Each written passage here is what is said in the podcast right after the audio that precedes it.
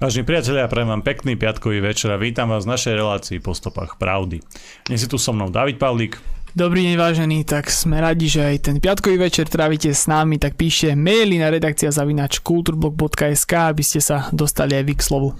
A je tu s nami samozrejme aj náš pravidelný host, doktor Lubo Huďo.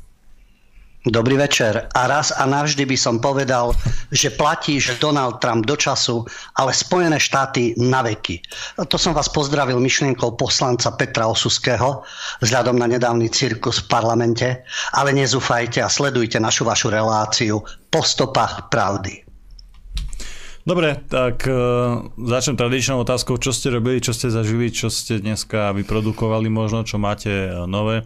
David, ty si mi rozprával zaujímavú vec, že ťa čaká taký trochu kaskaderský uh, kúsok, to súvisí aj s tou pesničkou od Jandu, ktorú sme pred chvíľou počúvali.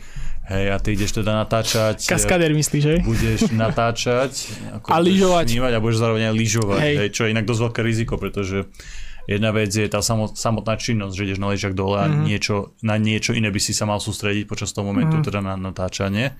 Ale druhá vec je, že ty to nenatáčaš s mobilom, ale s celkom drahou kamerou. No, a jedna vec je, že môžem umrieť ja, ale aj moja to technika. Je pohode, to nie je... Ale ty, no. keď, ty keď spadneš, stačí, ten pád nemusí byť krkolomný, ale ty si tú techniku môže aj tak zničiť. Bude musieť sa naučiť dobre padať, vieš, proste ja chrániť to telom. Ja si pamätám Hovoranové, čo sme iba kráčali a tebe sa zničil že dopol objektív, čiže to bola a sa rozbil na zemi, hej, takže hey no, to ešte bolo... keď to bude počas lyžovania, bude to drsné, takže by ma zaujímalo, že ako sa na to pripravuje, že či doma niečo skúšaš, nejaké tie, vieš, kotrmelce, že by si uh, trošku, uh, vieš, absolvoval. Nie práve, že a alebo... zároveň som dva roky nelyžoval, takže to bude zaujímavé, takže držte všetci palce.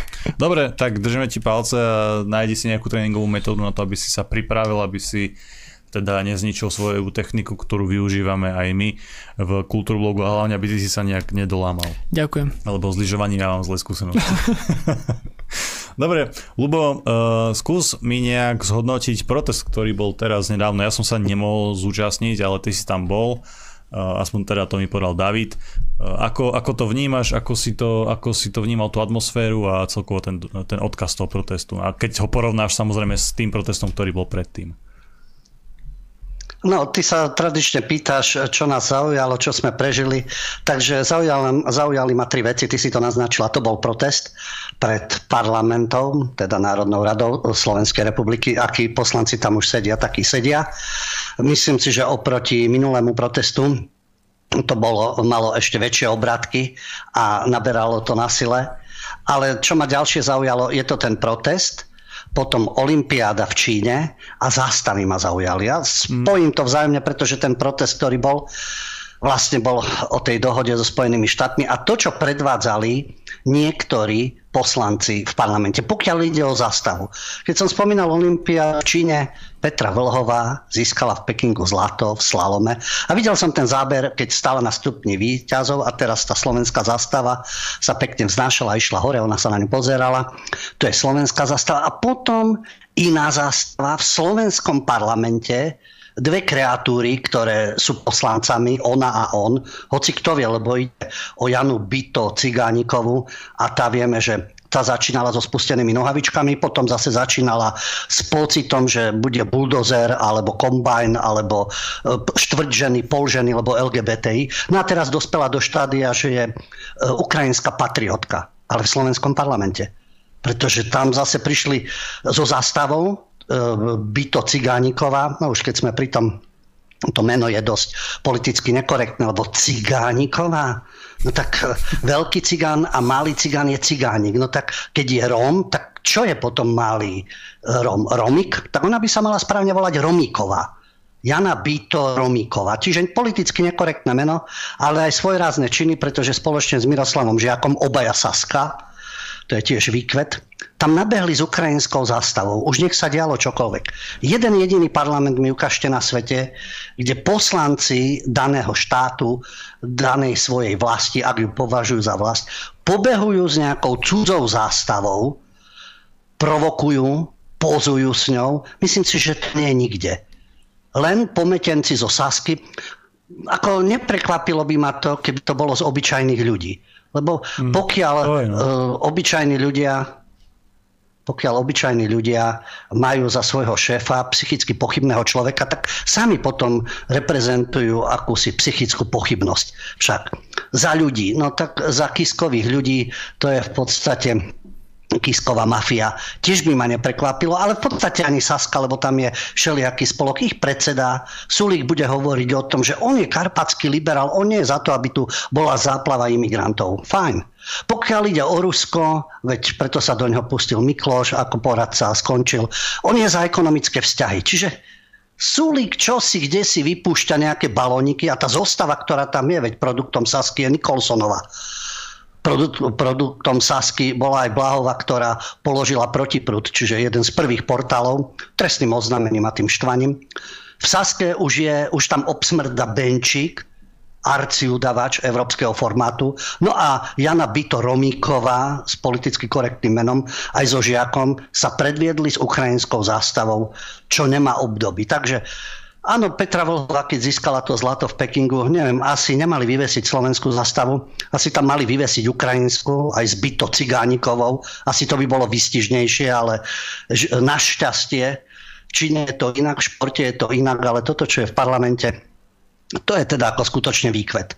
No a ďalší do partičky, preto som sa na začiatku takto pozdravil, lebo ľudia sa dozvedeli aj na proteste, aké zvonenie v mobile má poslanec Peter Osusky. Hymnu Spojených štátov.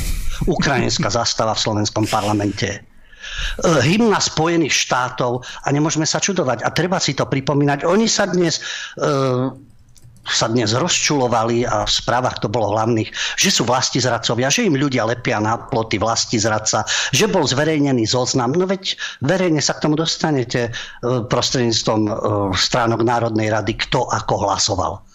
No a Osusky, známa to kreatúra, e, ešte v marci 2019 Saska, ono, ja som definoval tie strany, tá e, v podstate Kisková mafia, tí obyčajní, um, obyčajní, čo si idú za psychopatom narušeným. E, sme, no, sme perverzná rodina, tam je tiež tá zostava, ktorá tam je. Keby niekto mal výhrady, že no ale opozícia je aká? Ale vládnu títo.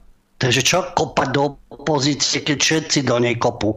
Ale vládne táto čvargelita, alebo ako ju nazvať. No a do toho Saska samozrejme Sloboda a solidarita. Sloboda pre akúkoľvek perverznosť, ktorá príde zo západu. To je, tam je to voľný priestor. A solidarita s kým? S okupantmi? Alebo s kým je tá solidarita?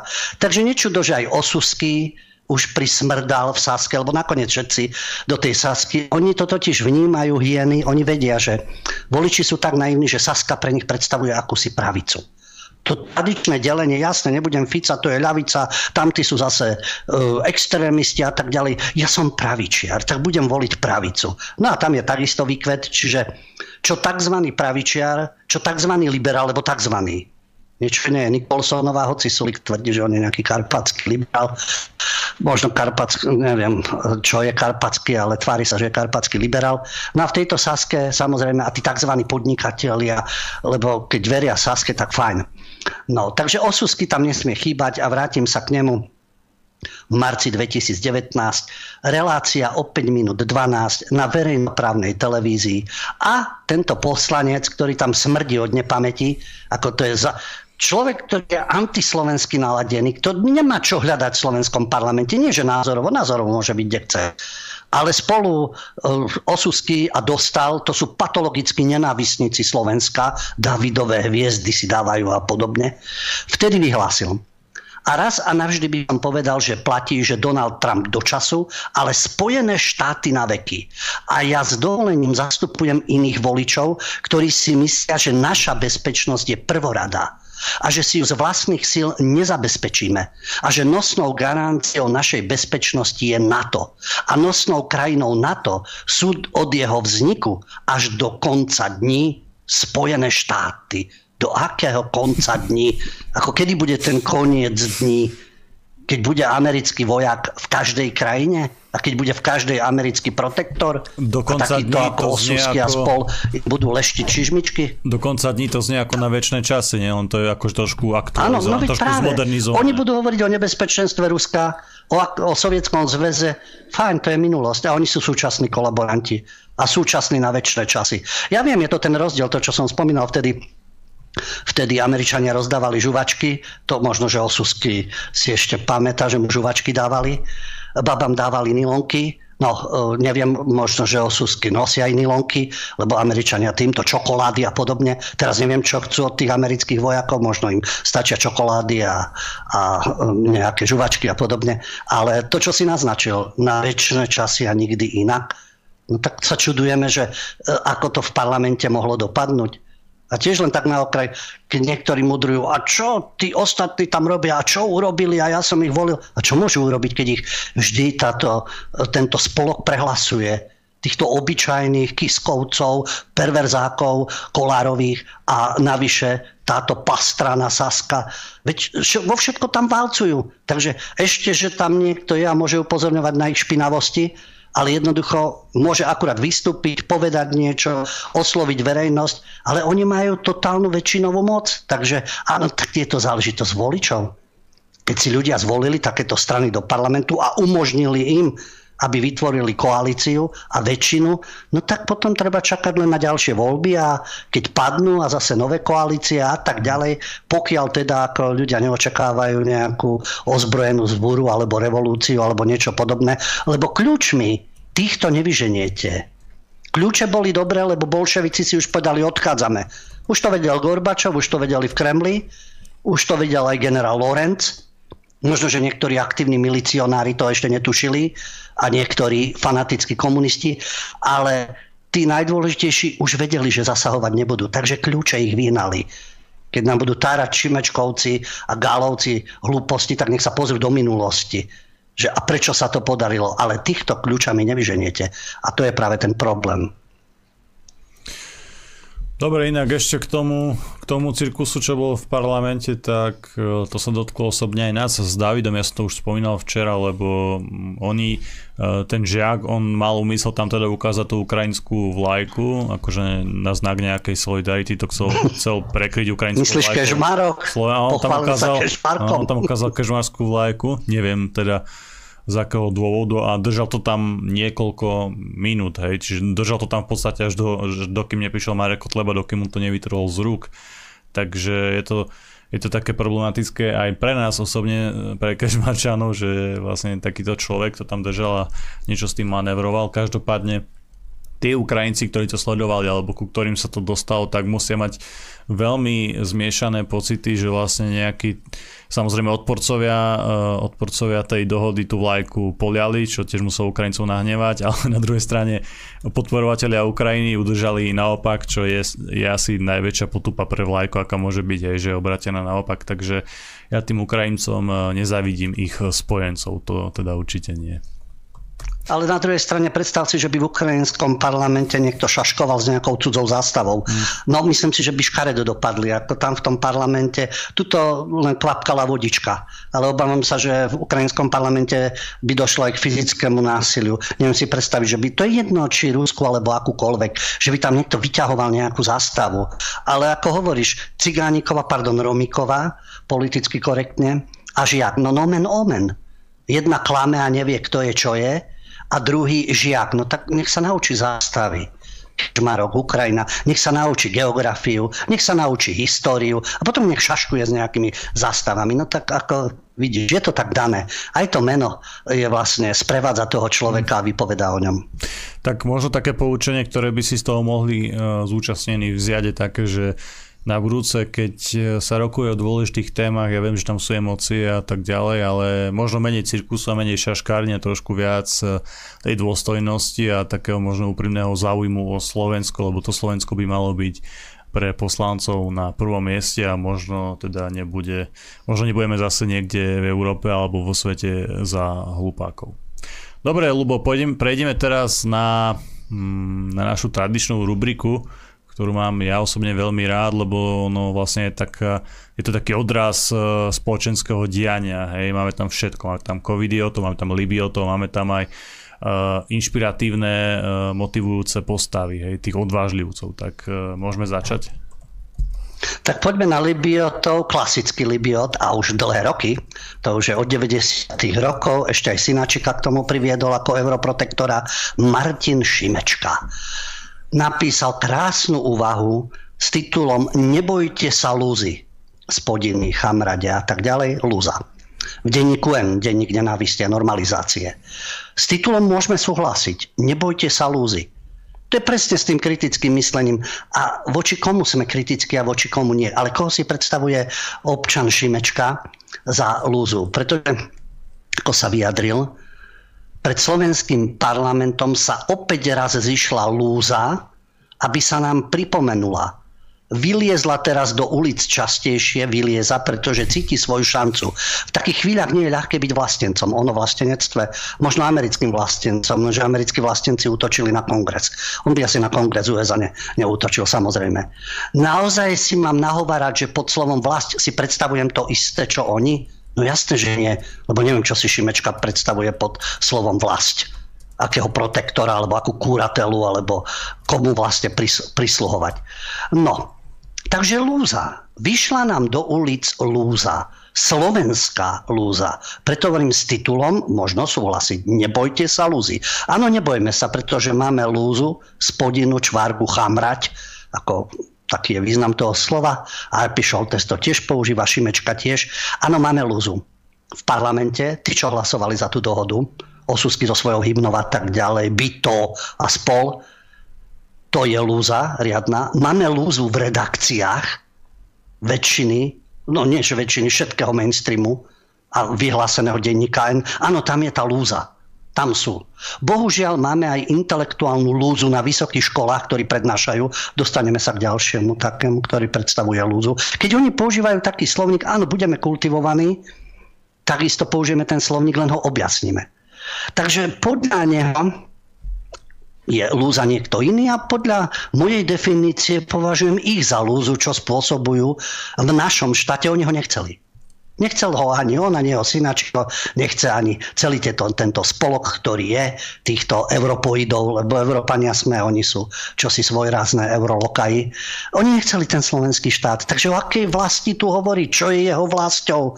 Lebo viem, že Československo je jeho vlastou, úctu k českým patriotom, moravským, slieským a tak ďalej. Šimečka aj tak nie je žiaden patriot, nejaký svetoobčan Takže možno jeho vlastou je aj Papuanová Gvinea, to už je jeho vec. Ale tvrdí, že našu spoločnosť držia v týchto mesiacoch pokope už len formálne znaky. Jazyk a hranice územia.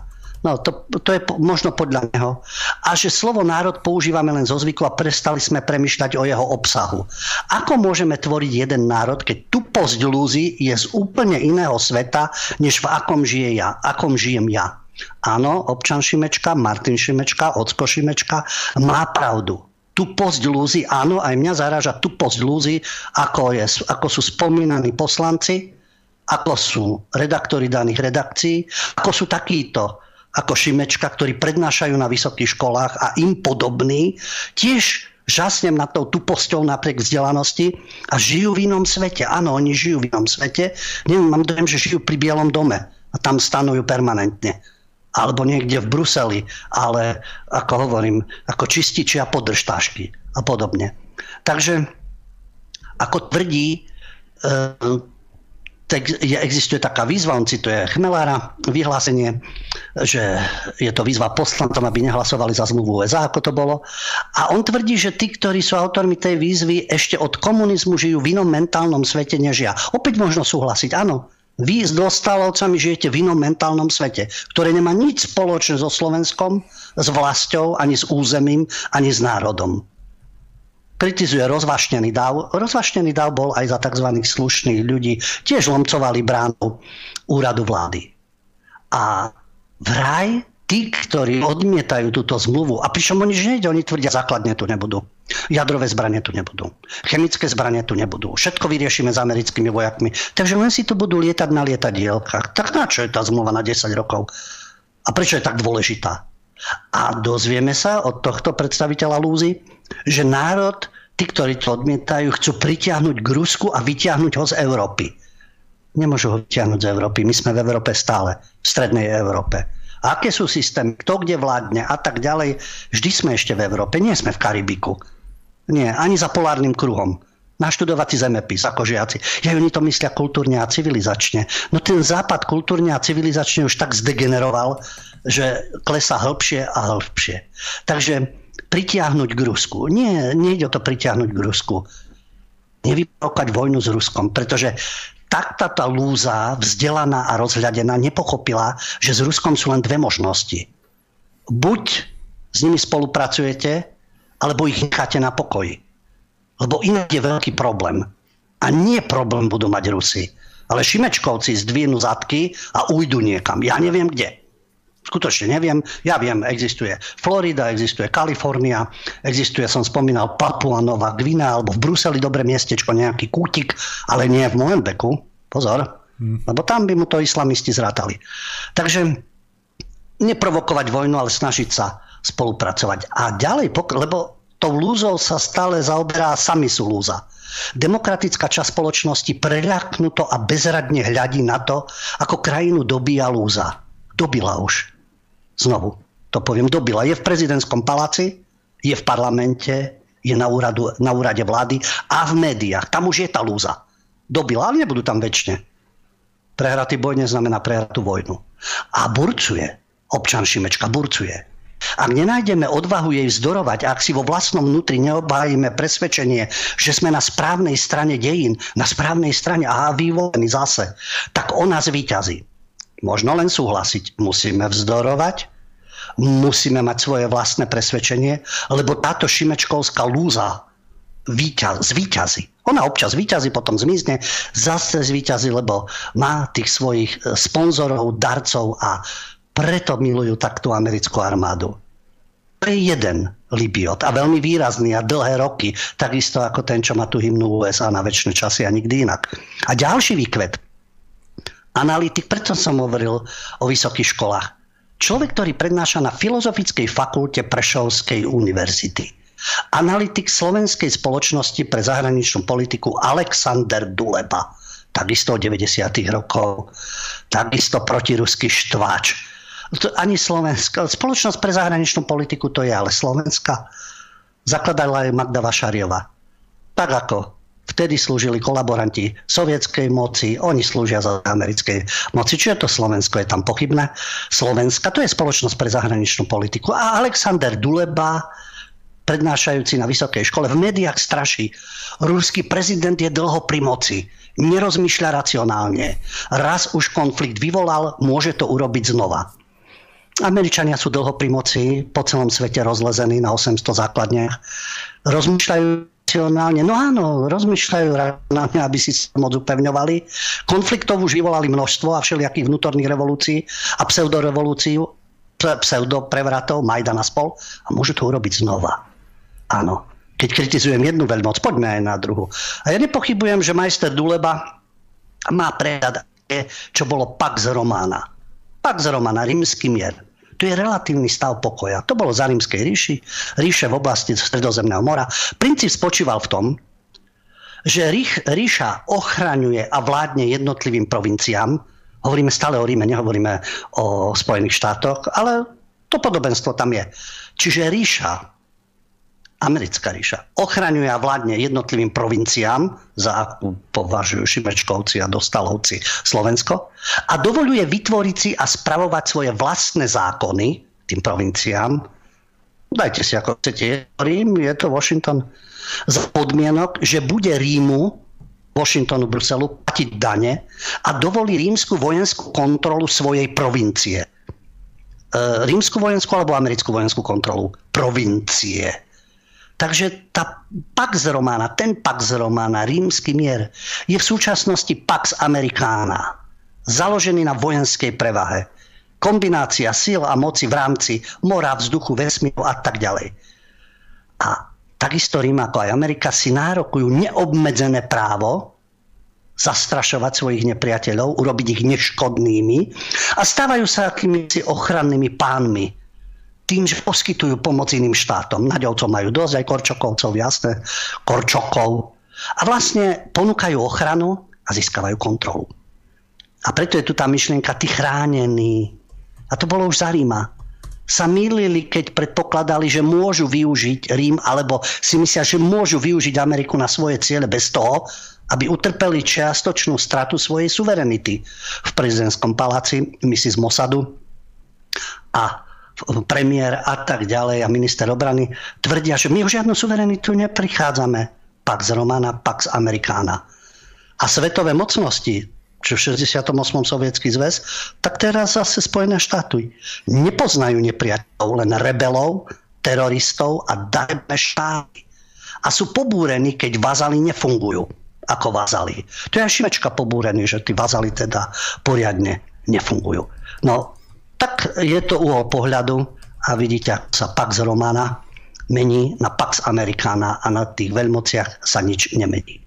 Spomínal si covidiotov, to hmm. ešte rozoberieme v našej téme, pretože tí, čo nás chrániť, pozrieme sa na Spojené štáty a na anglosaský svet, aj Kanadu, aj Nový Zeland, akí sú tam ľudia spokojní s tou ochranou, ako by ich armáda sa k ním správa, alebo čo by potrebovali doma riešiť. Takže covidiotom jasne ukazujú, aj v Kanade protesty v Otave, aj na, Nový, na Novom Zélande pred parlamentom, čo si myslia ľudia, tí aktívni, tí pasívni covidioti, ktorí sa dávajú očkovať, testovať, poslúchajú, útočia na ostatných ľudí, sedia doma na zadku, podporujú to a tak ďalej, čo im moci páni prikážu. Na to sú obrovské protesty. A dezolati zo západu, pardon, Kanada, Nový Zéland, veď to sú tak spolahlivé krajiny. My počúvame o slovenských dezolatoch a áho. Zrazu koľko je tam dezolátov a konšpirátorov. No, tá situácia je vážna, keď Trudo liberálny premiér uteká kam si. Na Novom Zelande, vo Wellingtone, tiež im praskajú nervy, zadržali nejakých ľudí, pretože sa snažili zautočiť na parlament. Nemalo by to byť, áno, nemalo. Ale covidioti, teda tie poslušné ovce a tá propaganda a podobne, tí vytočili ľudí natoľko, že sú odhodlaní už urobiť čokoľvek, lebo rozoštvávajú spoločnosť. Libioti a covidioti. No a potom tu máme odvážlivcov, vaša obľúbená rubrika, lebo tu čerpáme aj tie príklady, že pozrite sa, nevšetci sa boja, nevšetci sú libioti, nevšetci sú lúza liberálna, však pán Šimečka, ale sú aj politicky nekorektní odvážlivci. A na západe. Nehovoríme o Rusku, nie, hovoríme o západe. V Nemecku. Nemecký politolog Alexander Rar možno, že určite nie tak rozhradený a inteligentný ako občan Duleba z Brešovskej univerzity, nič zlom. Hmm. Ale nemecký politolog Alexander Rar vyzval kancelára Olafa Scholza, nemeckého, aby sa zamyslel nad rozpustením aliancie, pretože Severoatlantická aliancia nezvláda úlohu zaistiť bezpečnosť v Európe. A na svojom kanály na Telegrame napísal, je potrebné rozpustiť nepotrebné NATO a vzkriesiť OBSE, Organizácia pre bezpečnosť a spoluprácu v Európe. Ja tvrdím, že e, v tejto situácii je to možné, ale zmeškalo sa, zmeškali sa 10 ročia. To malo nastať v 90. rokoch. Veď Varšavská zmluva padla. Veď sovietské vojska odišli. Jasné, Koca by ich tu vlastnoručne vyhnal ďalší šašo a taj trli, ktorý nás presvieča, že to je jeho zásluha, zásluha že odišli sovietské vojska. No, keby nechceli, tak nikdy neodídu. Takisto ako uh, ten nešťastník, ktorý tam s taškami stojí na Tiananmen a oproti nemu tank. Takže v Číne mm, tam vedenie nebolo rozhodnuté, že stiahne svoju vlastnú armádu z ulic. No, skončilo to tak, ako skončilo. Tu už boli dohody. Takže už vtedy po páde Varšavskej zmluvy, na čo trebalo rozširovať na to? Nová bezpečnostná koncepcia pre Európu v rámci OBSE a nemuseli byť konflikty s Ruskom a mohli byť neutrálne pásma, ako napríklad, e, zoberme si Ukrajinu, pobaltské krajiny. Ja viem, že majú zlé historické skúsenosti. Všetci majú zlé historické skúsenosti. Aj Nemci sa vraždili medzi sebou navzájom. Aj s Francúzmi sa vraždili. Aj Angličanov bombardovali Londýn. Aj Angličania vraždili všade, kade po svete. Všetci majú zlé skúsenosti. A teraz čo? Teraz sa budeme neustále na to odvolávať. Ten rozum už mali mať v 90. rokoch, ale už vtedy tam boli tí Šimečkovci. Už vtedy bola redakcia SME a podobne. Už vtedy filantropi nezišli, pchali, strkali peniaze. Už vtedy sa rozohrával Pax Americana, ako to ovládnuť a všade US Army. No a už obsmrdali do stahlovci a osusky, ktorí tomu pomáhali.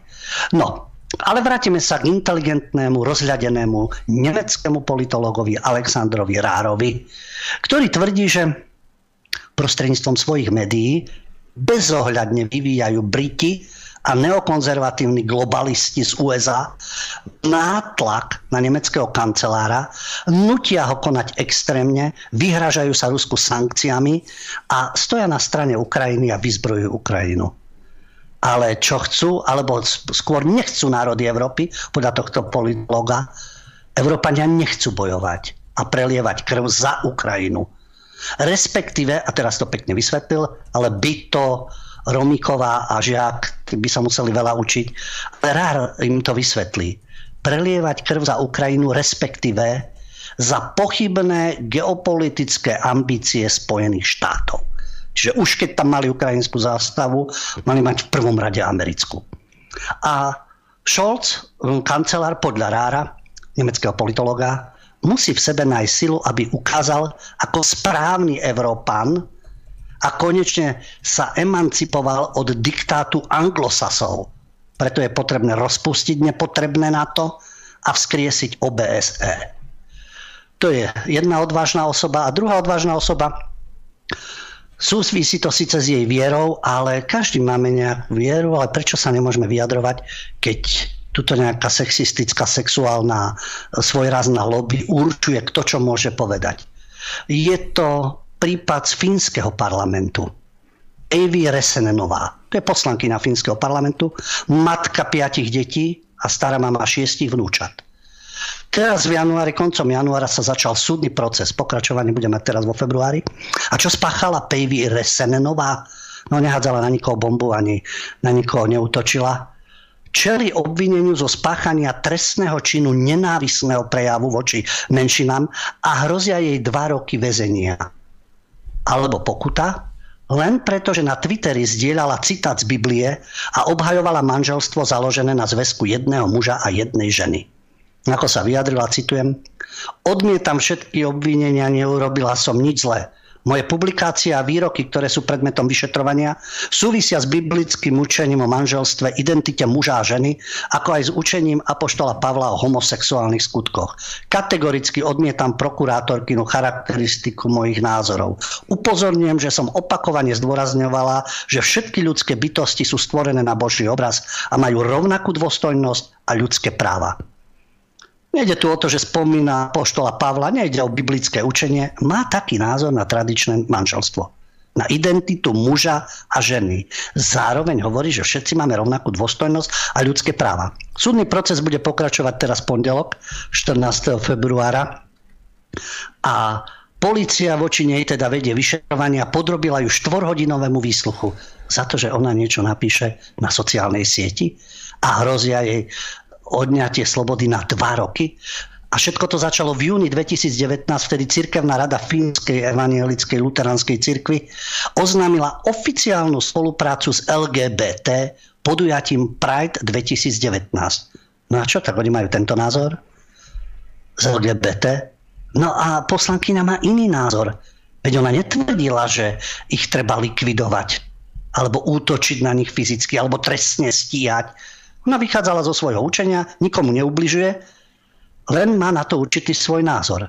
No a Resenenova vtedy na sociálnej sieti spochybnila vedenie svojej církvy v tomto konkrétnom rozhodnutí. A ďalšie obvinenie, ktoré konštatuje, čo Resenenova napísala v roku 2004 v jednej brožúre.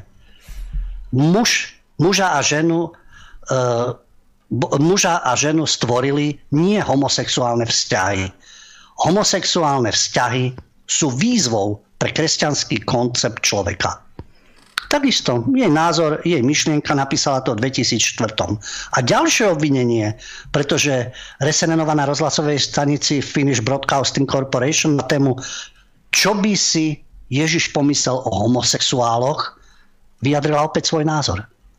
Ale princíp, stále to opakujem, Nejde o to, či ste kresťan, či nie, paganista, ateista, čokoľvek. Poviete si svoj názor. Veď opäť, čo si myslí ona v rámci svojho učenia. Ona nehovorí o nejakých táboroch, o nejakom likvidovaní, o lúze, o dezolátoch, len má na to iný názor. Takže čo je tá ich slobodná liberálno-demokratická spoločnosť? Keď štát, v tomto prípade policia, vyšetrovanie súdy diktuje, čo môžete alebo nemôžete povedať a myslieť si. Lebo je tu jedna silná lobby, ktorá sa zaoberá svojou sexualitou. Pričom sloboda prejavu a sloboda náboženského vyznania sú základnými ľudskými právami. Je to v článkoch 18 a 19 Všeobecnej deklarácie ľudských práv a v článku 11 Charty základných práv Európskej únie. Súčasťou týchto práv je vyjadrovať verejne svoje náboženské presvedčenie. A ju idú stíhať za to, čo napísala v 2004. Za to jej hrozia roky väzenia matke piatich detí a ďalších vnúčat, len preto, že má na to odlišný názor. Kto tu určuje slobodu, čo môžete povedať a čo si môžete vôbec myslieť. Takže to sú ľudia, ktorí prejavujú odvahu a vidíte, potom to, potom to končí tak, že trestný systém, justičný systém im ide po krku. No a takýmto samozrejme tlieskajú Benčikovci a podobné typy. Takže to je tá lúza ktorá znasilňuje slobodu, sedí v parlamente a je velebená médiami. Dobre, dáme si teraz, David, prestávku, po ktorej ideme aj k hlavnej téme. Vážení priatelia, ja vás vítam späť po prestávke v našej relácii po stopách pravdy. Dobre, poďme teda na tú hlavnú tému, Lubo, a to je to dianie viac menej vo svete, to sú tie konvoje slobody, ktoré majú, majú ten svoj efekt, majú ten svoj, e, ten svoj vplyv na tú spoločnosť a zrejme veríme tomu, že aj na tie opatrenia, proti ktorému protestujú. Najmä teda v Kanade to je veľmi silné, tam sa k tomu pridávajú aj obyčajní ľudia, jednoducho tí nespokojní občania, ktorí, e, ktorým vadí tá politika e, s tými opatreniami, ale ja som zachytil informáciu, že niečo podobné je aj na Novom Zélande, kde takisto sa ľudia nejak zmobilizovali a vyšli do tých ulic a kde sa im podarilo niečo zablokovať, že to má tiež nejaký efekt aj na Novom Zelande. A ja som zachytil správy, že boli nejaké pokusy aj vo Francúzsku a v Rakúsku, ale už policia dopredu avizovala, že to brutálnym spôsobom rozbije. Ten konvoj je plánovaný do Bruselu, takisto 14. má doraziť tieto konvoje, ktoré sú proti covidovým opatreniam a potom sa vystupňujú tak, že ide o požiadavky voči vláde, takisto aj v Kanade. Na tie kanadské konvoje sú napojené, e, napojení ľudia zo Spojených štátov. Tá situácia je aj na Novom Zélande. A tu je ten vlastne anglosaský svet a dostávame sa vlastne k tej našej téme, tá situácia, pokiaľ aj ide o Spojené štáty, pretože tie nás majú chrániť. My počúvame o okupácii, kolaborantov. Tá situácia v Spojených štátoch, ako to teda je, je. Na začiatok uvediem, častokrát to poznáte, nie, zaznie nejaká informácia, prvá otázka je, kto to povedal. Áno, ten zdroj je dôležitý, ale dôležitejšie je skôr to, je to fakt, je to realita. A potom zistujme, že kto ti to povedal. Je to naozaj tak, alebo to nie je. A potom si povieme, aha, ten, kto to povedal, táral, alebo mal pravdu. Ale najprv je dôležitý fakt. Takže ako je to s tou okupáciou, s tými suverénnymi štátmi v našej európskej rodine? Nepoviem, kto to povedal, dostaneme sa k tomu. Ale poviem tie myšlienky, ktoré zazneli. Nemecko je fakticky okupovaným štátom. Okupujú ho americkí diplomati so svojimi vojakmi za chrbtom. V Berlíne vydávajú rozkazy americkí diplomati. Je to vidieť napríklad na aktivácii plynovodu Nord Stream 2, o ktorý nemecká strana má záujem, ale príde záporné stanovisko z Washingtonu a všetko sa mení. Nemecko podľa relevantných charakteristík, podľa politologických termínov a poučiek zostáva tak či tak okupovaným štátom. Je tam umiestnených 30 tisíc amerických vojakov. S Nemeckom zaobchádzajú Spojené štáty ako s protektorátom. Faktom je, že to nie je vzťah dvoch rovných Nemecko napríklad potrebuje plyn ruský. A bez ohľadu na to, či sa to páči niekomu alebo nie, ale ho jednoducho potrebujú. Živí to ich ekonomiku. Je to zdroj, od ktorého závisí ich rozvoj. Životne dôležitý. A namiesto toho sa Washington snaží prinútiť Nemecko, aby nakupovalo skvapalnený zemný plyn od Spojených štátov. Cena amerického skvapalneného zemného plynu je oveľa vyššia A ako to budú Nemci riešiť? No môžu tak, že ľudí zdania ešte viac a rozdiel potom vyrovnajú dotáciami. Takže o akom e, sa hovorí voľnom trhu? O akej liberálnej ekonomike? Keď sa využíva energia ako politická páka? To sa pripisuje Rusku. Ale takisto to robia Američania. Členovia NATO sa vzdali svojej suverenity a počúvajú Washington. Berlín zostáva pod kontrolou Washingtonu ešte dlho po skončení studenej vojny. Povedzme si od druhej svetovej vojny. A prečo Berlín umožňuje, aby sa s ním takto zaobchádzalo? To je otázka, ktorú si má položiť Nemecko. To je presne to, čo robia Spojené štáty svojim najbližším spojencom. Nie súperom alebo nepriateľom, vlastným partnerom NATO. Neumožňujú im akúkoľvek nezávislosť alebo suverenitu. Aspoň pokiaľ ide o Nemecko. A takto sa rozprávajú s každým. Rusko, Čína, niekoľko ďalších krajín odmietlo tento prístup. Ale väčšina z krajín, ak si vezmete Európsku úniu, sa jednoducho vzdala. Už sa nehovorí o nejakých suverénnych záujmoch. Ale niekto tú politiku odmieta a nebude sa podľa toho správať. No, je to jasné, kto to asi tak mohol povedať. No samozrejme, že je to z Ruska a, sa, a hovorí to hovorkyňa Ruského ministerstva zahraničných vecí Maria Zacharovová. Kritický mozoček liberálneho typu si povie, ale veď to je ruský zdroj, to hovorí z ministerstva zahraničných vecí. Preto som povedal, a nie je to tak? Nezodpovedá to realite? Nedeje sa toto vo vzťahoch USA a Nemecka? Ak nie na 100%, tak na koľko percent tá situácia takto vyzerá? Nech už to hovorí Zacharová alebo nehovorí. Takže toto je spojenectvo, toto je ochrana. Áno, vyhrali vojnu druhú svetovú, takže diktujú výťazí. O princípoch sa nebavme, princípy sú pekné na papierikoch. Ale to, čo zaznelo na začiatku, Pax Romana, Pax Americana. A áno, vy máte určitú suverenitu, ale odtiaľ potiaľ. Lebo ste vazali. A niekto tu, prisluhováč, lokaj, vazal, bude písať niečo o nejakej lúze, hmm. ako sa jej postaviť. Áno, znovu zopakujem, treba sa postaviť lúze, ktorú predstavujú kolaboranti aj s určitými hymnami vo svojich mobiloch. To je jedno, ako hymnu tam majú, ale určite nie cudzích mocností. No pozrieme sa na tých e, do posledných dní, na väčšie časy, naša bezpečnosť a podobne. No aj v Spojených štátoch sú ľudia, keď už hovoríš mečka o vlastencoch, ktorým praskli nervy a prišli do kongresu, lebo dopadli voľby tak, ako dopadli.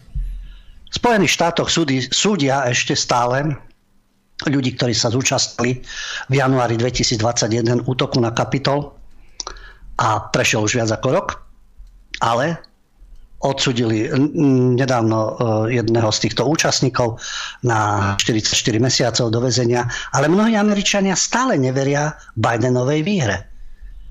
Hmm. Tie nepokoje, ktoré vypukli v sídle, v sídle Kapitolu, kde vtrhli teda priaznivci Trumpa a týkali sa toho, že nemá byť schválený volebný výsledok. Vyžadalo si to 5 mŕtvych a desiatky zranených. Obvinených je 725 ľudí. 200 z nich priznalo vinu doteraz najdlhší trest 63 mesiacov odňatia slobody bol zaznamenaný tí, už tí, ktorí boli v konflikte s policajtami. A rieši sa to ďalej. Ale čo je na tom pravdy o tých ukradnutých voľbách alebo ako sa dostal Biden k moci? Desiatky miliónov Američanov stále veria, že Trump nebol porazený. Reči o volebnom podvode.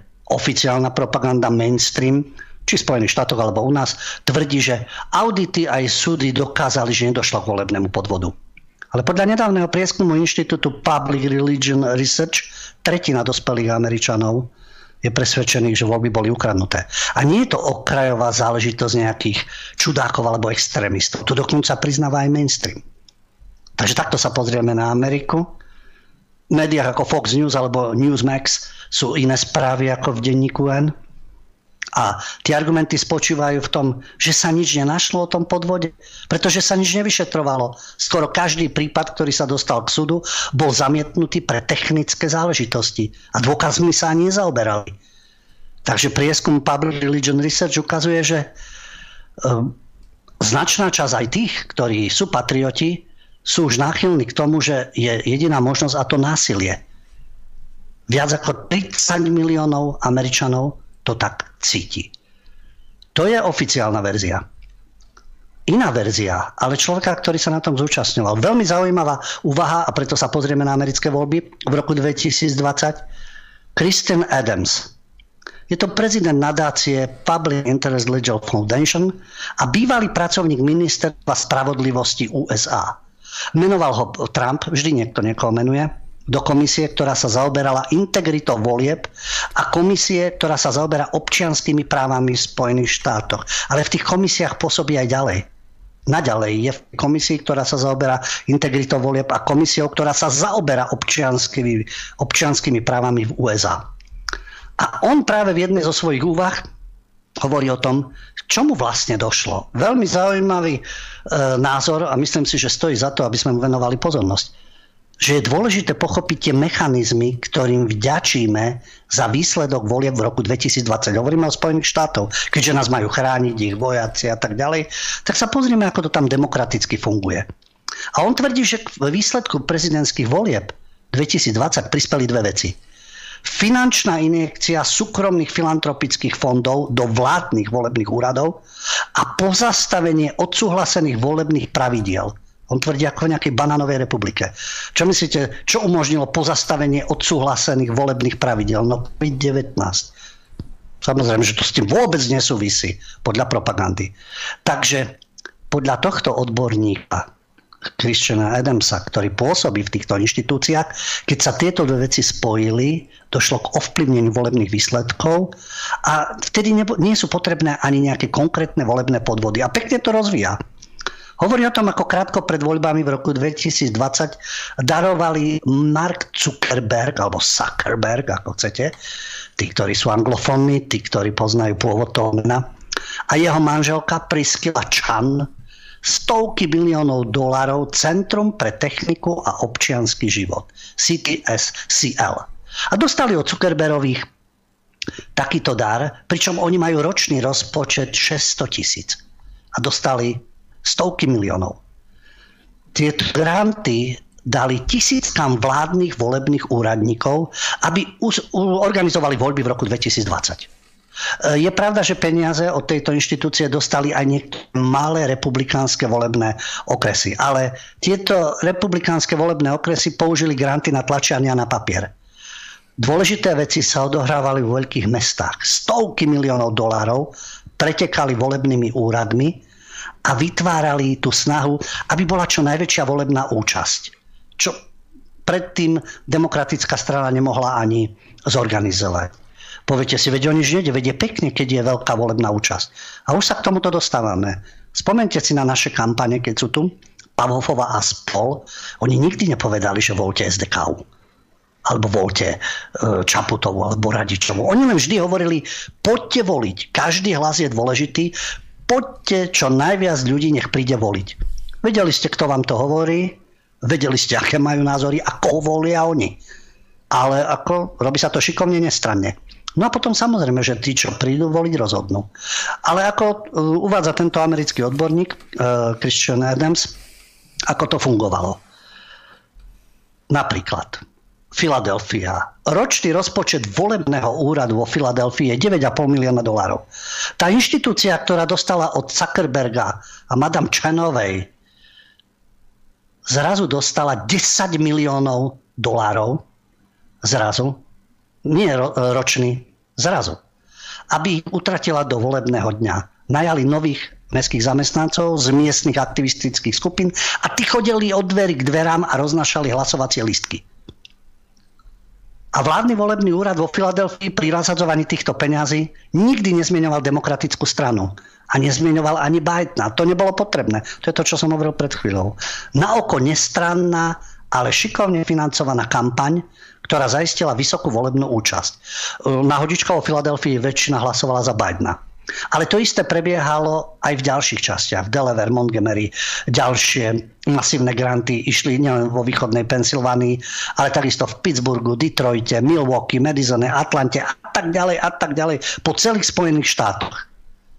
A rekordný počet neúplne vyplnených hlasovacích lístkov, hovorí sa tomu undervotes, to znamená, že spoločne s voľbou prezidenta sú ďalšie voľby a používajú sa jedny hlasovacie lístky.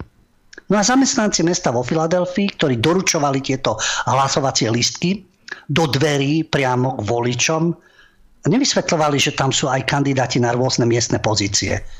Pretože to bol presne dôvod, prečo bolo toľko neúplne vyplnených hlasovacích lístkov v miestach, kde boli grantami podporované tieto inštitúcie v rámci tej vyššej volebnej účasti.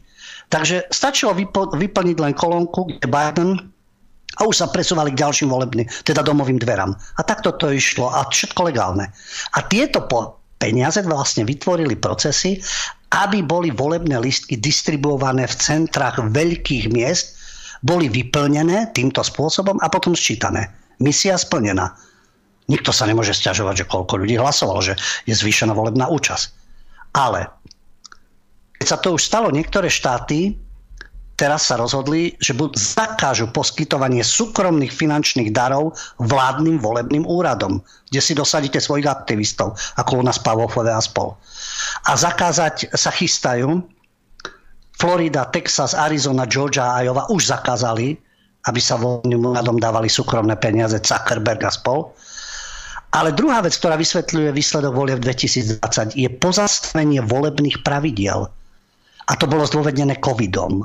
Po celej Amerike, e, tvrdí tento expert, demokrati a títo ľavičiari v tom zmysle podali v rôznych štátoch žaloby a ich cieľom bolo oslabiť volebné pravidlá a zákony. Po celej krajine, najmä v tých tzv. kolísavých štátoch, boli volebné pravidlá zrušené ako dôsledok núdzových opatrení počas pandémie COVID-19. Napríklad v Nevade bolo automatické zasielanie hlasovacích lístkov poštou. Napriek tomu, že určitá nadácia Public Interest Legal Foundation zdokumentovala na zoznamoch voličov desiatky tisíc zaregistrovaných mŕtvych voličov, prázdnych bytov a komerčných adries. Aj iné štáty pozastavili svoje volebné zákony, nielen Nevada, Virginia, Pennsylvania, Wisconsin, Arizona a tak ďalej. No a volební úradníci vydali napríklad pravidlá, ktoré umožnili prijať neskoro doručené volebné lístky bez poštového razítka, bez poštovej pečiatky a označili tieto pravidlá za spravodlivé. No ale súd napríklad vo Virginii zrušil pokyny prijaté týmito byrokratmi a nariadil, že všetky neskoro doručené hlasovacie lístky musia mať poštovú pečiatku. Ale v iných štátoch sa to nepodarilo, vo Virginii. A štátne a federálne súdy po celých Spojených štátoch pre COVID vlastne umožnili pozastavenie volebných zákonov a kapitulovali.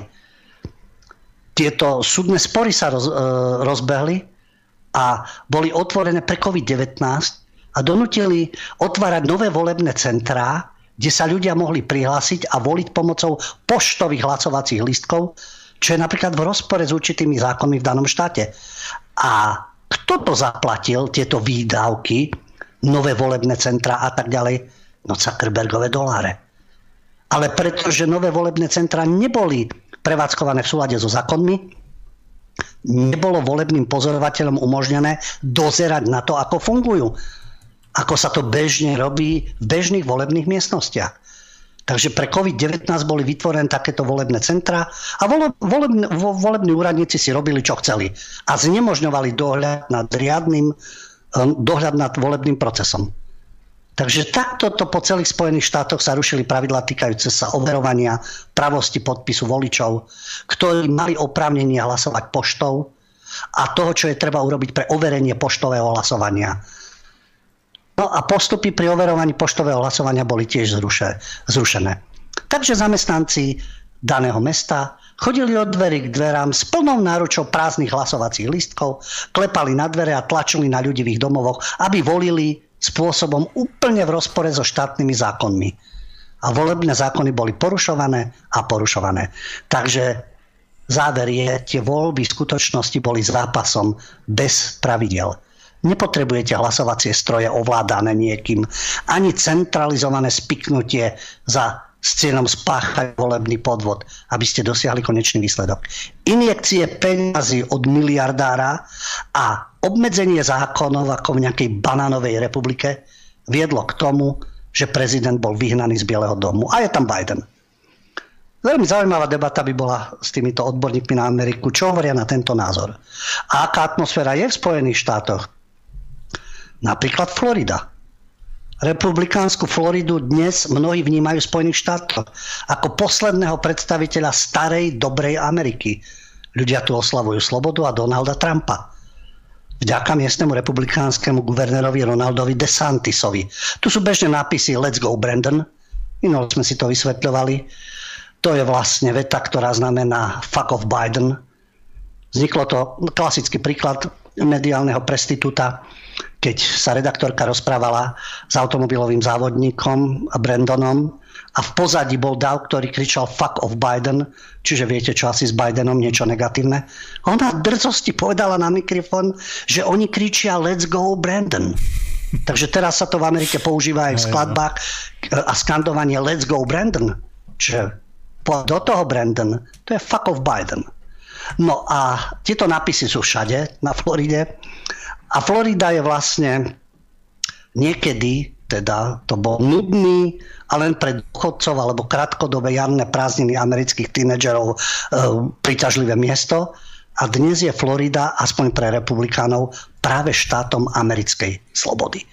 Takže takéto na, e, rôzne rôzne postoje existujú aj v samotných Spojených štátoch a dostávame sa ku Kanade, spojenec a podobne. Známy konvoj slobody, Freedom Convoy proti koronavírusovým obmedzeniam a rezonuje na celom svete. Aj v Európe, veď 14. Eh, teraz februára by mali doraziť do Bruselu, v Spojených štátoch a na spomínanom eh, Novom Zelande. Na čo myslíte? Hneď sa spustila kampaň, pretože to podporujú krajine pravicové skupiny kto podporoval Bidena? Antifa BLM. To sú čo za skupiny?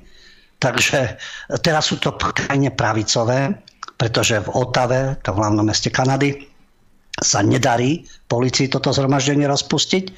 Starosta už vyhlásil núdzový stav. E, samozrejme, že je to inšpirácia aj pre ďalšie e, krajiny, napríklad v Európe. Policajti zadržiavali, zadržali niekoľko demonstrantov, ktorí chceli preraziť policajný kordon a vtrhnúť do parlamentu. To sa u nás nestalo. Americké totižto e, skupiny začali formovať vlastné miestne odbočky hnutia a vyzvali aj šoférov kamionov USA, aby prijali rovnakú taktiku, ako používajú e, v Kanade. No a samozrejme, že je tu financovanie a opäť ako to systém šikovne robí Financovanie kanadských demonstrantov cez platformu GoFundMe. Vybrali sa milióny dolarov. Ale podľa analýzy Inštitútu pre strategický dialog tie peniaze boli od pravicových amerických skupín, ktoré hlásajú aj nadradenosť bielej rasy. Takže kanadská policia vyzvala GoFundMe, aby odstránil darcovskú stránku Konvoj Slobody 2022. Tá platforma to urobila. No ale ľudia sú vynachádzaní, zriadili výzvu na iných platformách, napríklad na, na Gives and Go a zhromaždili už viac ako 6 miliónov dolárov. A demonstranti tvrdia, že budú v blokáde pokračovať, pokiaľ vláda nezruší covidové reštrikcie a nie je to len v Toronte, pardon, nie je to len v Otave, ale aj v Toronte, v Winnipegu a v Quebecu.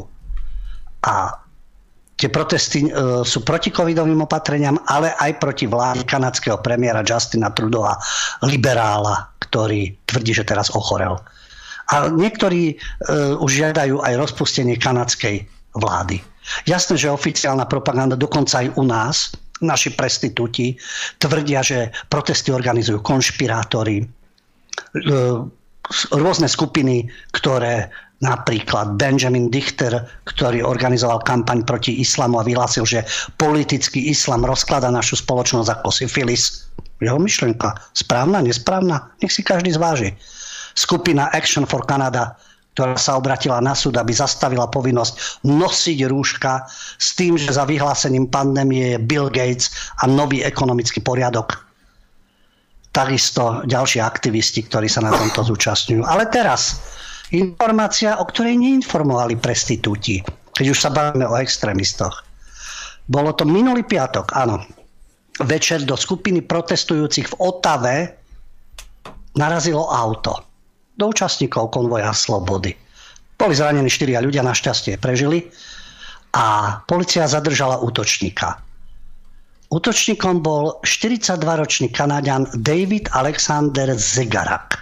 Svojim vozom, svojim automobilom vrazil do protestujúcich a vysokou rýchlosťou tekal preč, ale policia ho chytila a zatkla. Americký novinár Andy Go identifikoval Zegaraka, Zegareka ako člena Antify. A už sme doma. Bývalý prezident Donald Trump zvažoval zaradenie organizácie a vyzýval medzi teroristické organizácie. Ešte donedávna na prezidentskom paláci bol, bolo veľké Ačko, Antifa a tak ďalej na múre. Trvalo to, Denny o tom informoval, ja som to tam pravidelne vydával, konečne to zmizlo. Mala by sa prezidentka aj starať o to, aby tam neboli extremistické nápisy na uh, plote paláca. Už tam nie. Takže táto Antifa a bojovník Antify a ako zistil americký novinár, investigatívec, nie ako krysy, ktoré sedia v aktualitách SK a informujú len o určitej forme extrémizmu. Takže tento americký novinár Endingo zistil, že Zegerek v minulosti čelil obvineniam zo sexuálneho napadnutia vrátane jedného neplnoletého dievčaťa. Člena Antify bude vrážať autom do ľudí, úchylák, extrémista, ale to nie je problém, samozrejme. Problémom je Trump. No, spomínal som Nový Zeland, kde takisto zadržali niekoľko demonstrantov, ktorí chceli prelomiť pordon pred parlamentom. Tam takisto demonstrujú ľudia nespokojní s covidovými opatreniami a povinným očkovaním pre niektoré profesie. Stanujú pred vchodom do parlamentu a novozelandskí demonstranti prišli aj s obytnými vozmi, nákladnými a zablokovali ulice v centre mesta. Dezolati. Samozrejme, takisto protestujú a poukazujú na to, že nikto z politikov sa pri nich nezastaví, lebo šéfka vlády Ardernerová uviedla, že protest nevystihuje väčšinovú mienku v krajine. To vždy môžete povedať, veď na tej ulici e, nie je väčšina národa. Veď u nás tiež, keď slušní ľudia zúrili v Bratislave a tvrdili, že ich je 40 tisíc, 40 tisíc. Veď na Slovensku žije 5,5 milióna ľudí. Takže čo 40 tisíc v Bratislave bude rozhodovať o tom, to neospravedlňuje samozrejme činy predchádzajúcej vlády. Ide o ten princíp. Vždy ten Trudo v Kanade alebo Ardernová môže povedať, ale veď to je menšina na tej ulici, to nevystie. Lúza však ako Šimečka. A ich lúza je v poriadku, keď okupuje ulice alebo útočí na ľudí.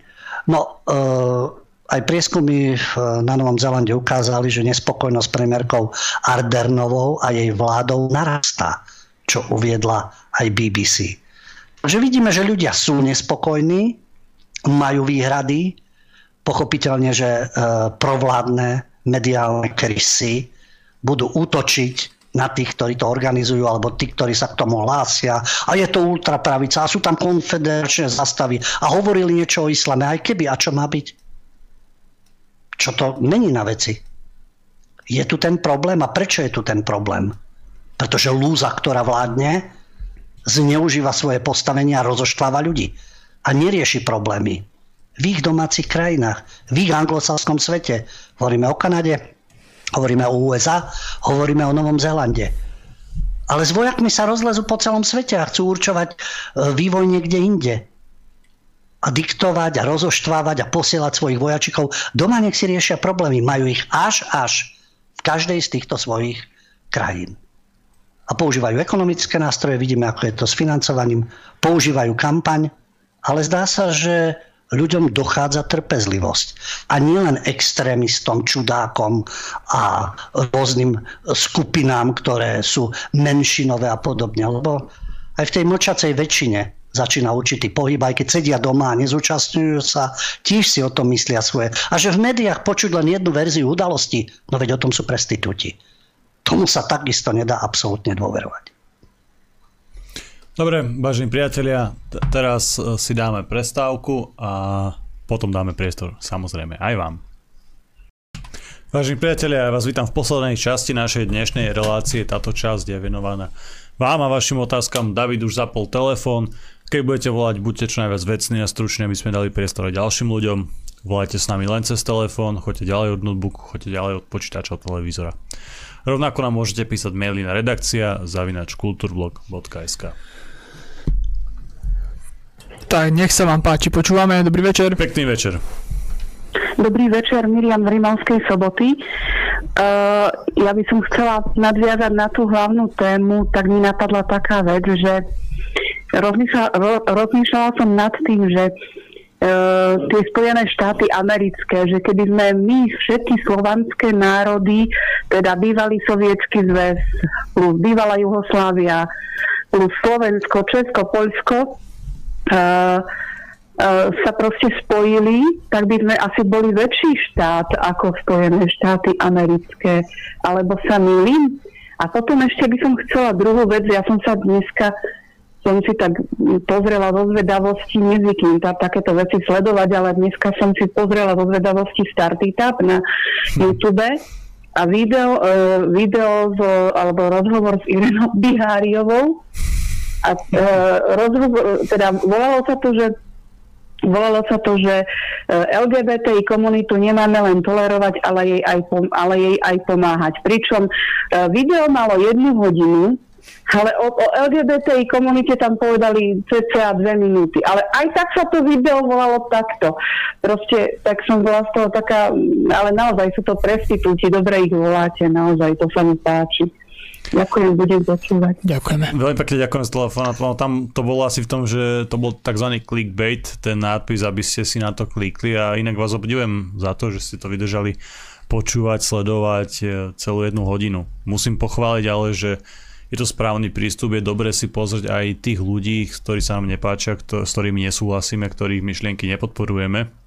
Ale je super sa vlastne vytrhnúť z tej našej bubliny, nie je dobre sa vždy fanaticky utvrdzovať v nejakých názoroch, je dobre sa konfrontovať aj s tým druhým pohľadom a urobiť si potom z toho nejaký kritický rozbor, nejak to analyzovať, ich myšlienky a pomáha to aj vlastne v tom súboji, aj politickom, aj ideologickom, keď vieme, ako ten náš protivník zmýšľa a aké sú tie jeho témy. Takže toto určite chválim. Poďme na ďalšieho z vás. Dobrý večer, počúvame. A neodpovedali sme no, ešte. Aha. Tam bola otázka ohľadne slovanstva.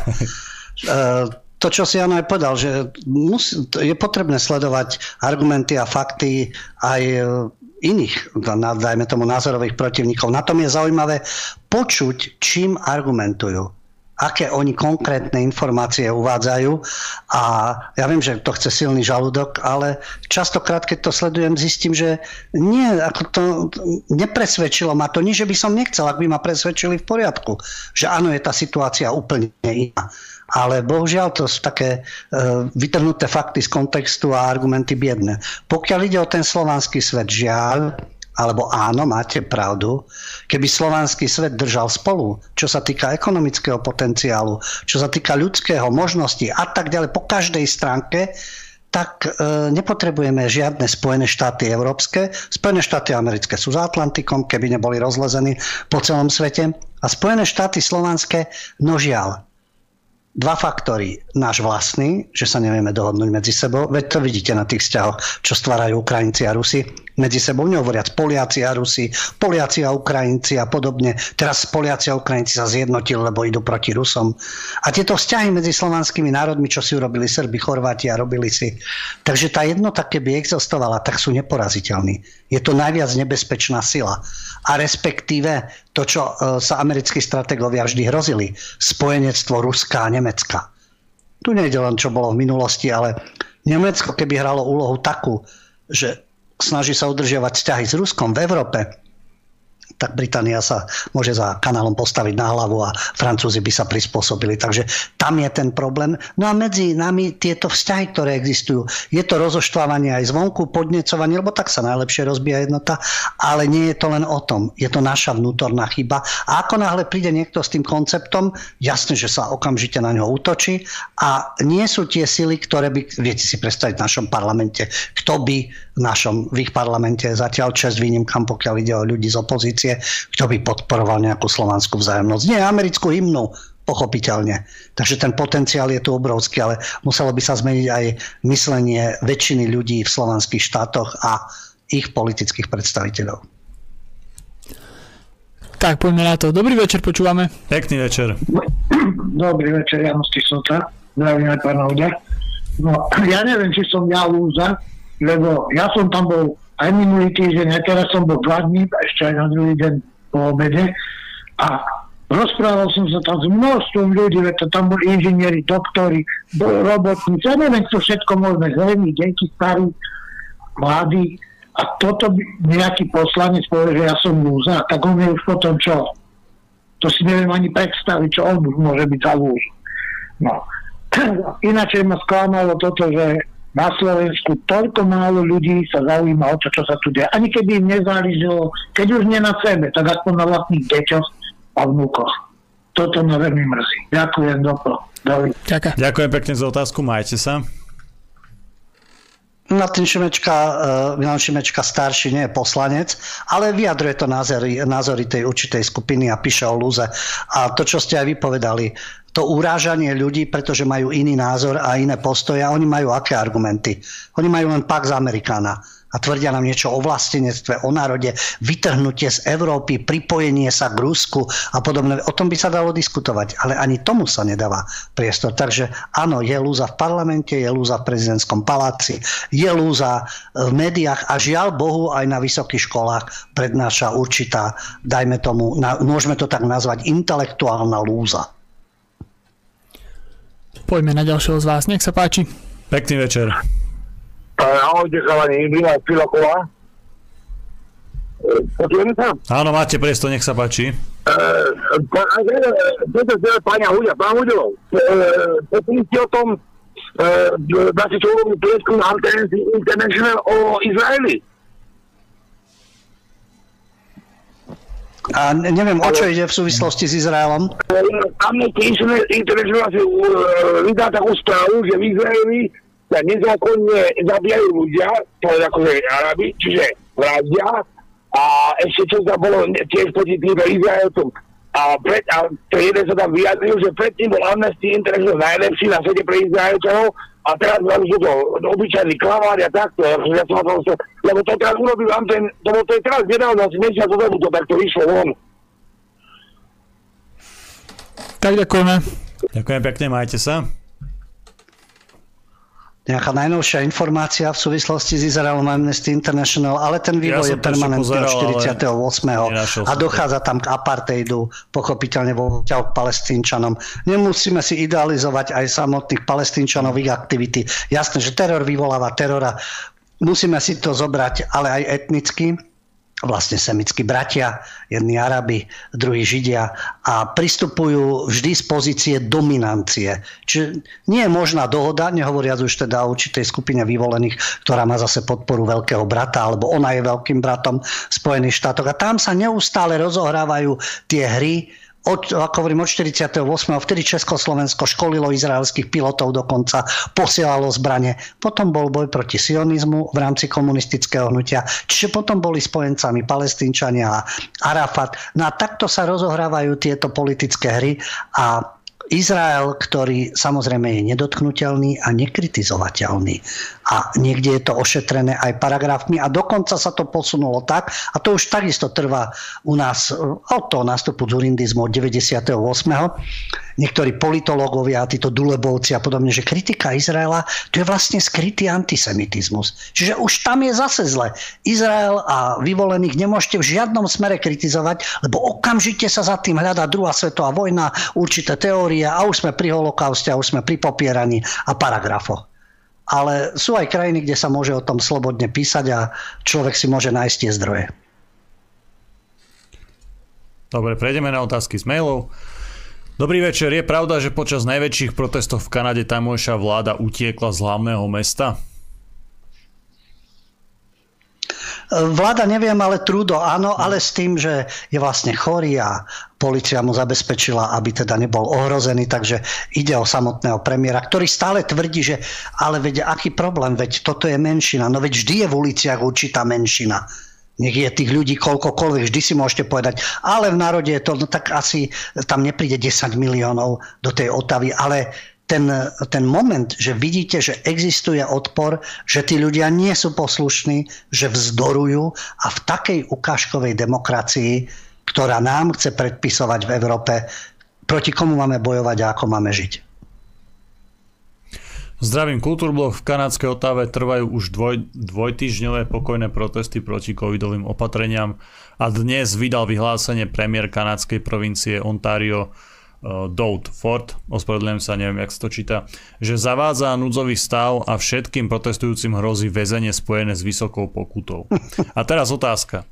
Nemali by títo pokojní protestujúci ísť v šľapách ako kedysi mieromilovné BLM, ktorí rabovali, zapaľovali a robili bordel, aby takto išli príkladom, pretože dnes v tomto svete už pokojné protesty neznamenajú vôbec nič, ale práve naopak, kedy anarchia a chaos je oslavovaná ako tá správna cesta demokracie.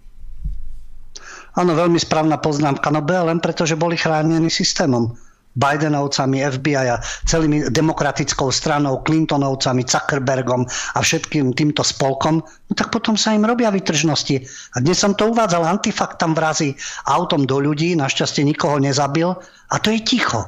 No, urobil by niečo také, pamätáte sa, keď boli v Spojených štátoch v súvislosti s konfederačnými no, generálmi, podobné veci a naopak jeden z bielých chalanov tam vrazil do davu, ale takisto, e, pretože mu išlo o život, linčovali by jeho. A koho zabil a čo to je za človeka. A ro- všade to bolo rozmazané, no lebo takí, akí robia v médiách. Ale jasné, Áno, bolo to násilie, došlo k obetiam, tuto našťastie nedošlo, ale antifaka rozmazávať nebudú. Jemu sa venovať nebudú. Na ten druh extrémizmu poukazovať nebudú. A to je práve tá špinavá manipulácia týchto cenzorov liberálnych, ktorí sa tvária, že tieto problémy neexistujú. Ako vidíte, za, um, oni už potrebujú vlastné sily, aby umlčiavali doma obyvateľstvo. No, kto vytvoril tú situáciu? Nie konšpirátori, nie extrémisti, ale oni tým neuveriteľným tyranským tlakom majú ovce, ktoré sú poslušné a príjmu to, no a potom hrdých ľudí, ktorí sa budú búriť. Dobrý deň, je samozrejme, že nemôžete vedieť všetko, ale dovolím si menšiu opravu. Cudzie vlajky štátov, čo sa v tomto konflikte postavili na stranu Ukrajiny, sa v ukrajinskom parlamente vyskytli. Pridávam link z foto a pozdravujem. Eh, otváram si už ten link, aby som informoval teda, že aké vlajky tam uh, sú. No prezrať. Dobre, dobre, sme radi, keď nás obohatíte o informácie, Čiže kan- o ktorých nevieme. Uh, Kanada, ja, ja tam vidím, hej, Kanada, uh, Veľká Británia, Dánsko, Česko, Polsko, Estonsko a samozrejme Spojené štáty americké. Aha, spojenci, ja, tak to je jasné. Áno, áno, spojenci sú tam. Tak, že by toto Byto a Romiková a Žiak, že by sa týmto inšpirovali. Ale ja chápem, asi že, nie, lebo, lebo, že... lebo tie vlajky, e, ako pozerám, sú tu správne, ani jedna z nich nie je otočená Aha. naopak a tuto naozaj e, asi ukazuje nejakú, nejaké poďakovanie alebo niečo v tom zmysle. Nie, nie sú bratené naopak, nie je tam e, nejak ukázaná tá neúcta, ako to bolo u nás. Tak dobre, info, dobre aspoň mm-hmm. ma náš divák a poslucháč poučil, lebo ja som, som mal predstavu, že v iných parlamentoch niečo také neexistuje. No tak v ukrajinskom, no ale tak pochopiteľne, že v ukrajinskom, keď tam sa podnecuje tá atmosféra. No ale my to máme nasledovať. Na to, uh, oni budú hovoriť o extrémizme, o neslušnom správaní, oni budú hovoriť, ako treba parlamentnú stráž, ale to presne tieto provokácie, to je typická taktika týchto tzv. slušných ľudí. Nejaká poznámka, nejaký pohľad, vy to nevidíte a, pot, a provokujú a provokujú a potom, keď dojde k výbuchu nejakému, tak oni nič, oni neviniatka. Ono to pripomína športové zápasy a tieto liberálne krysy to presne takto robia, keď je niekto favlovaný tak, že to rozhodca nikdy nevidí. A potom, keď mu prasknú nervy, a tomu provokatérovi to zráta aj s tými favlami, zrazu rozhodca píska vo veľkom. Častokrát sú takéto prípady. A toto sa odohráva aj na politickej scéne. A majstri v tejto zákernosti sú práve tí, ktorí sa označujú za slušných, demokratov, liberálov a podobne. Týmito špinavosťami. Ale keď oni rozdávajú facky, ako sa to stalo Vaskému, tak vtedy je to v poriadku. Vtedy násilie môže byť. Čo keby sa to stalo naopak? Že by to e, tomu osuskému Vasky vrátil. A 10 krát toľko. Jej, to by bol škandál. Však. Ale on to ustal. A naopak, demokrat rozdáva facky, lebo on má na to právo. On ide mlátiť lúzu, ale sám je lúza. Prosím, kde sú dnes umelci a študenti? Sú spokojní, v akej krajine žijú? Videl som rozhovor s Zurindom pre SME, neuriteľné do blázinca. Peter. No asi sú spokojní, ale nie sú spokojní, jasné. Veď chodia aj na mhm. protesty, mnohí, jasné, cez sociálne siete, no a mnohí sú zase, ale vždy to takto bolo. Vždy tá väčšina je buď tichá, žije si svoj život, určitá časť robí kariéru, a niektorá časť vzdoruje. Ale ako hovoríte, umelci, ktorí by mali byť nejakým svedomím, keď revoltovali v každom období, keď už teda chcú, nie oni revoltujú opačne proti dezolátom, za spojenectvo so Spojenými štátmi. Humor taký, ktorý sa Čaputovej nedotkne. Ešte Matoviča, hej, no lebo ten už robí také psychické kusky, že tam sa to už nedá ignorovať. Ale z Naďa nie, samozrejme, z Čaputovej nie, z ministerky vnútra Kolíkovej nie, tí hladkajú na pumpe a v týchto idiotských reláciách, pardon, libiotských reláciách. Takže áno, tak je to s umelcami.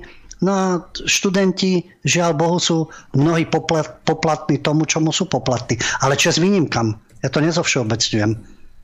Samozrejme, keď mal byť, e, myslím, ten zákon, ktorý sa týkal škôl, vtedy protestovali, vtedy kráčali po uliciach. Týkalo sa to bezprostredne ich. No ale pokiaľ ide o spoločenský vývoj, jasné, že každý si hľadí to svoje a potom sa nestačí čudovať.